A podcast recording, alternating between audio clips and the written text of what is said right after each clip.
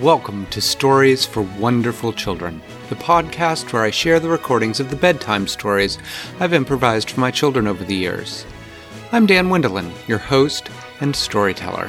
For almost 20 years, I made up a new story for my children every night at bedtime.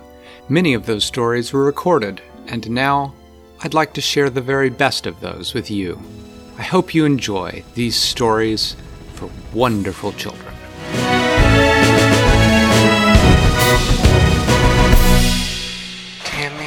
Tammy and her mommy and her daddy and Lorenzo the Roadrunner took off with their aluminum can what? Tin can Roadrunner. With their tin can Roadrunner statue.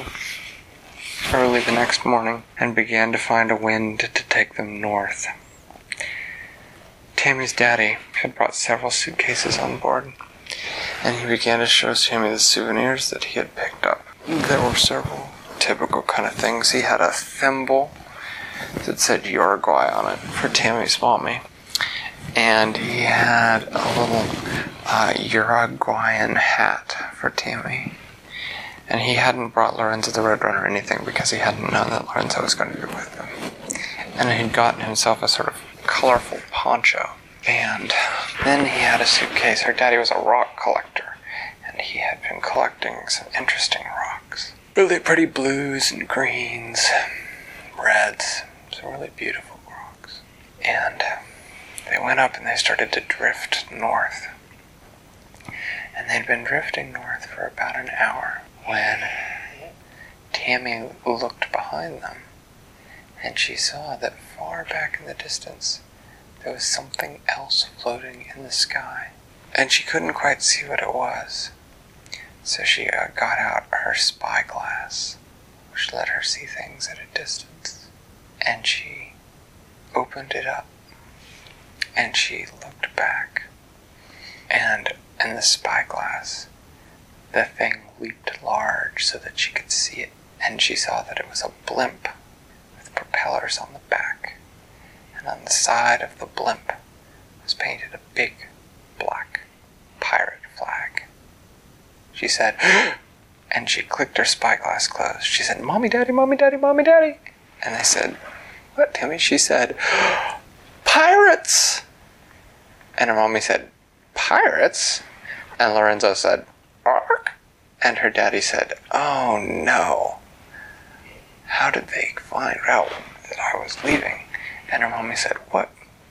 And he said, Well, some of the stones I collected. One day, I walked way out of the city and uh, I collected these stones. And I was walking back along a road, and these two rabbits dressed as pirates jumped out and said, We're jackal pirates, and you need to hand over everything you've got. I said, You're rabbits. I'm not giving you my. I spent all day collecting these. And they drew out cutlasses, which are pirate swords. And they said, Well, the jackals will be here soon. And I listened, and I could hear the sound of jackals coming. And so I ran and the rabbits, which are usually pretty fast, couldn't catch me because they were slowed down by their cutlasses. And I ran all the way back into the city. And I have been very careful not to be seen by the pirates, because there are a lot of pirates in that city. But they must have seen me leaving, and now they must want my stones. And Tammy said, Well, they've got propellers on their blimp. They're to catch us. And her daddy borrowed her spyglass and he looked. And her mommy borrowed her, her spyglass and she looked. And they both looked a little worried. And then Lorenzo went, ark, ark, ark, ark, ark, until Tammy finally figured out what he wanted. And she held up the spyglass and Lorenzo looked. First with one eye. And then he turned his head and looked with the other eye. And then he seemed satisfied and he sat in the bottom of their balloon. what are we going to do? And her mommy and daddy shrugged. They said, Well, we'll just have to keep on this north wind and hope they don't catch us. And Tammy said, That's it? That's our plan? And they said, Well, if you've got a better plan, well, I'd like to hear it. And Tammy said, Well, we've still got those lassos. Let's look around for some geese. Maybe we can lasso some geese and get moving faster. And so, as they drifted along, looking back at the pirate blimp slowly growing behind them, they looked for geese. They did not see any geese or swans or any other large birds that they could lasso to pull them along. They saw some small birds, but that was nothing that they could throw a rope over. So they looked ahead, and Lorenzo was doing something funny. He was walking around the tin can roadrunner and he was tapping on it. Tap, tap, tap, tap, tap, tap, tapping on different parts of it.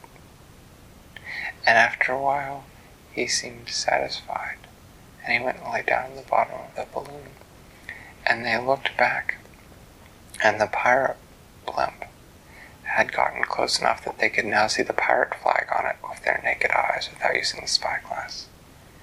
But then they looked up ahead, and they could see something else.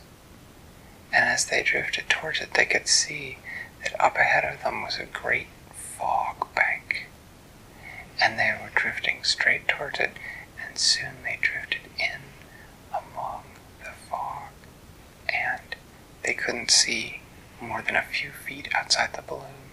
It was very quiet, and Tammy said, Quick, Mommy, Daddy, we should change directions so the pirates can't find us. And so that's what they did. They let some air out of the balloon so it quietly sank. They didn't get too close to the ground though because they didn't want to run into something in the fog. And as they sank, they found a wind that blew them sort of a little more to the west. So they were going north and west. And they drifted through the fog hour, and for an hour and a half, and then they could just begin to hear the faint sound of and they knew that it was the sound of the engines on the pirate blimp, and it was getting closer.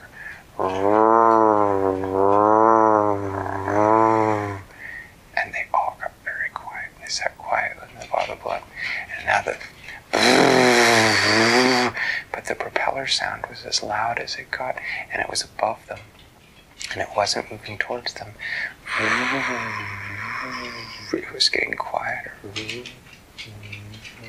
The pirate blimp had missed them in the fog, and they drifted on through that fog. It was a thick fog bank, and it, they stayed in it until it was starting to get dark, and then it started to lift just a little bit, enough that they could see the ground, and they landed in a clearing in the jungle, and they rolled the balloon up so that it would be hard to see from the air, and then they slept in the basket of the balloon that night, and they never made a fire. They just ate their food cold from the icebox, so that if the pirates were still around, they wouldn't be able to see their fire. But they never heard the pirate blimp again that night, and they had a good night's rest. And tomorrow night, I will tell you about what happened next. Thanks for listening to Stories for Wonderful Children. I created today's story, but heckling and clever commentary were supplied by my children. The theme music was created by Brandon Thompson, and the logo was designed by Silas Wendelin. If you know someone who might enjoy the stories, please tell them about the show. Our website is storiesforwonderfulchildren.com, and preview snippets are posted to most social media. I'm Dan Wendelin, reminding you to tell someone you love a story.